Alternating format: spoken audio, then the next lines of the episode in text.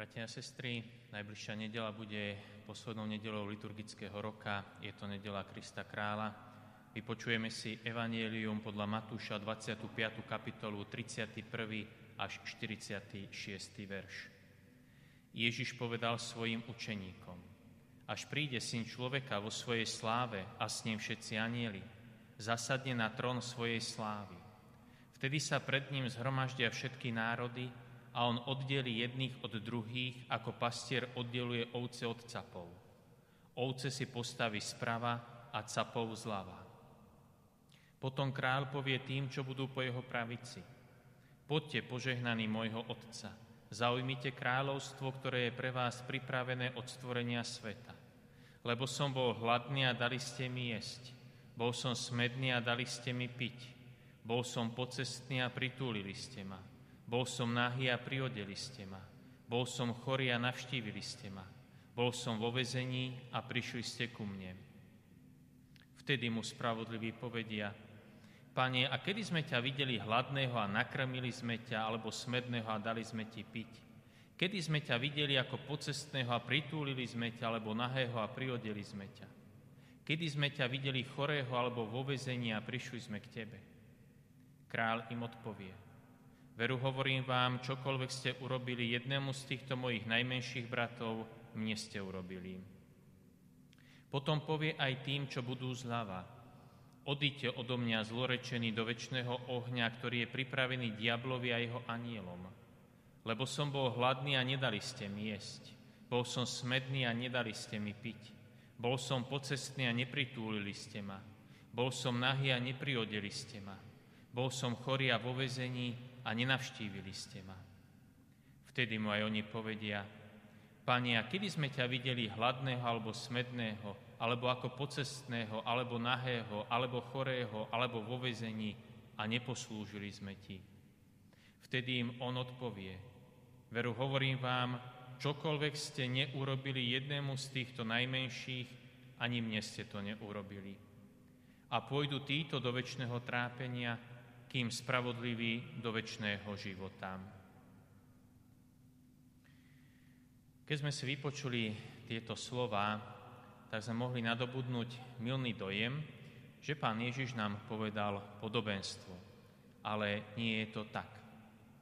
Ten text, ktorý sme si vypočuli, je text apokalyptický.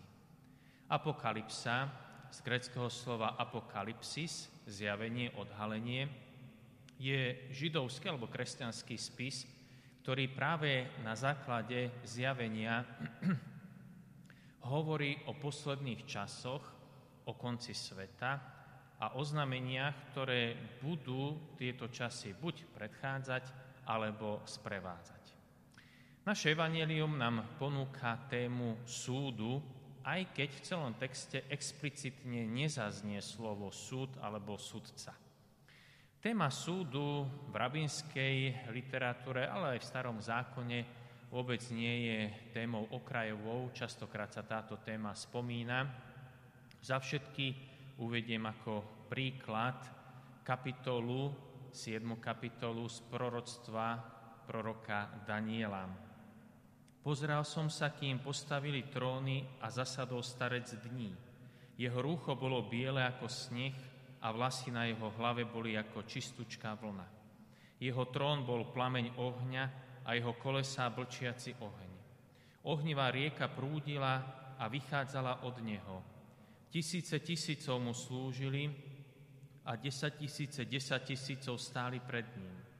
Započal súd a otvorili sa knihy. Keby sme ďalej čítali toto proroctvo, tak by sme zistili, že na scénu prichádza niekto ako syn človeka, ktorému bola odovzdaná všetká moc, vláda a kráľovstvo a jemu sa kláňajú všetky kmene, národy a jazyky. Aj v našom texte Evanielia je to syn človeka, ktorý prichádza, zasadne na trón svojej slávy a bude ľudí oddelovať tak, ako pastier oddeluje ovce od capov. Tento pre nás možno trochu zvláštny obraz je zobratý z reálneho každodenného života.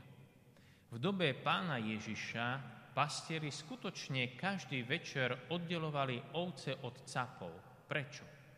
Dôvod bol veľmi jednoduchý. Cap totižto má veľmi tenkú a riedku srst a preto potrebuje byť v noci chránený pred chladom a nízkymi teplotami. Preto capy bývali umiestnené na noc buď do nejakej jaskyne alebo aspoň provizorného prístrežku, ktorý ich chránil pred chladom počas noci. Ovce takýto luxus nepotrebovali. Tie mohli byť spokojne cez noc vonku, nakoľko mali hustú vlnu, ktorá ich chránila. Syn človeka zasadne na trón slávy. Je dôležité vysvetliť, čo je tým trónom, aby sme neprišli k nejakej milnej predstave. My keď si predstavíme panovníka, ktorý si zasadne na svoj trón, tak môžeme mať predstavu nejakého prísneho kráľa, ktorý na tróne uplatňuje svoju moc, aby potrestal neposlušných poddaných. Avšak takýto obraz v tomto prípade by bol veľmi milný a nesprávny. Trónom slávy, na ktorý zasadne syn človeka, je kríž na Kalvárii.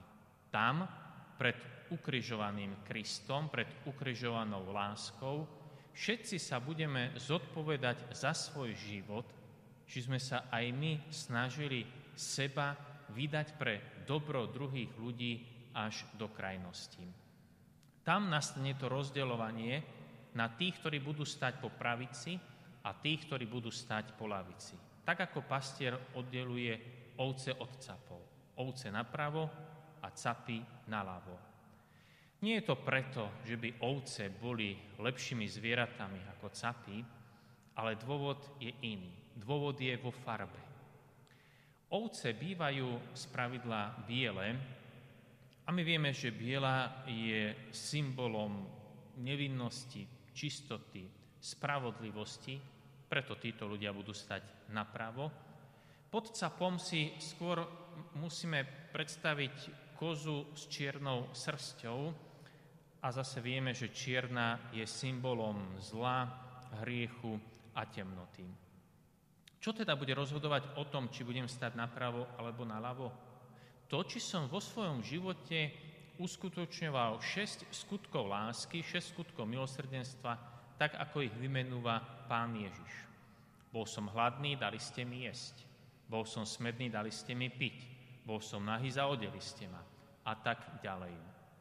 Takéto skutky lásky a milosrdenstva v priestore Stredného orientu boli veľmi bežné. Napríklad prorok Izaiáš v 58. kapitole veľmi jasne píše, aký pôst sa páči pánovi. Tie slova znejú nasledovne. Keď lámeš chudobným svoj chlieb, potulných bedárov zavedieš do domu, ak uvidíš nahého, zaodeješ ho. Citujme však v tejto chvíli aj 125. kapitolu knihy mŕtvych. Tu sa už jedná o egyptskú literatúru. Je to text, ktorý je napísaný na papíruse. Papírus sa našiel uložený vedľa pochovanej múmie. A na tom papíruse je, sú napísané slova, ktoré má zomrelý povedať vtedy, keď sa ocitne pred tvárou Osiriza. Osiris bol v egyptskej mytológii kráľom podsvetia, kde ten zosnulý mohol prežívať svoju väčnosť. Čo má teda povedať pred tvárou tohto egyptského boha? Dal som jesť tomu, kto bol hladný. Dal som vodu smednému. Dal som šaty tomu, kto bol nahý. Ponúkol som loďku tomu, kto potreboval prekročiť Níl. Urobil som, čo ľudia chválili a čo sa ideám páčilo. Tento text pochádza z roku 1500 pred Kristom. Vidíme teda, že myšlienka skutkov lásky a milosrdenstva nie je Biblii niečo novým. Celý text nášho Evanielia, hoci je apokalyptický, nám nechce dopodrobná opísať, čo sa bude diať detailne pri konci sveta, ale chce nám povedať, ako máme žiť už tu a teraz, aby sme potom obstáli pred synom človeka, ktorý zasadne na trón svojej slávy. Druhá časť Evanielia hovorí o tých, ktorí boli postavení na ľavú stranu, boli odsúdení. V podstate v tejto druhej časti Evanielia sa nedozvedáme nič nové. Scéna sa opakuje. Tak ako v prvom prípade tí, ktorí boli postavení napravo, boli prekvapení, že tam stoja, takisto aj tí, ktorí stoja naľavo, sú prekvapení, a takisto sa pýtajú, pane, a kedy sme ťa videli v núdzi a neposlúžili sme ti? Aj v prvom aj v druhom prípade tá otázka je zámerný literárny prvok, ktorý chce vyprovokovať ešte raz zopakovanie zoznamu tých šiestich skutkov milosrdenstva.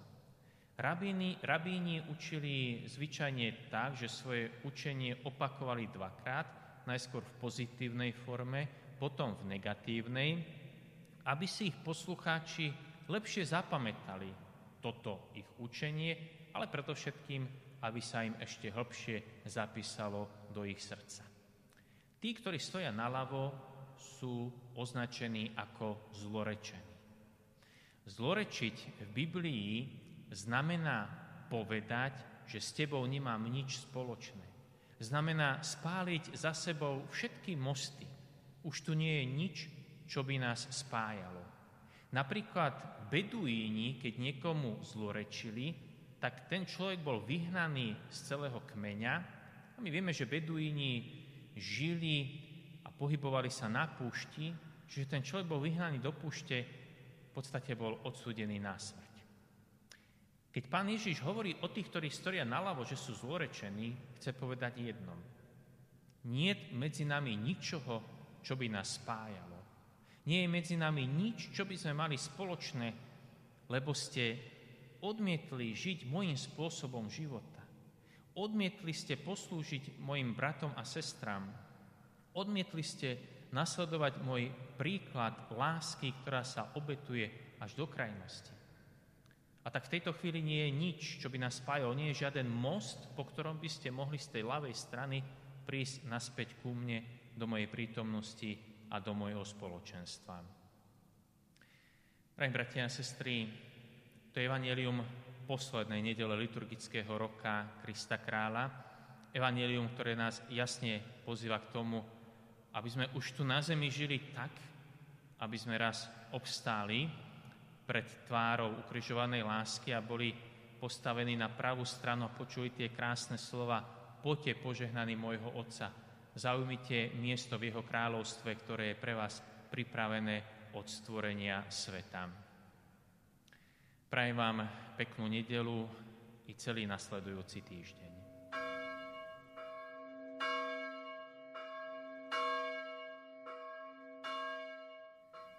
Dnešnou nedelou sa končí liturgický rok, preto sa vám chcem úprimne zo srdca poďakovať za vašu priazeň, za to, že ste v tomto roku sledovali naše biblické komentáre. Budúcou nedelou začneme nový liturgický rok. Pevne verím, že sa budeme i naďalej pravidelne stretávať. I naďalej vám chceme ponúkať tieto biblické komentáre.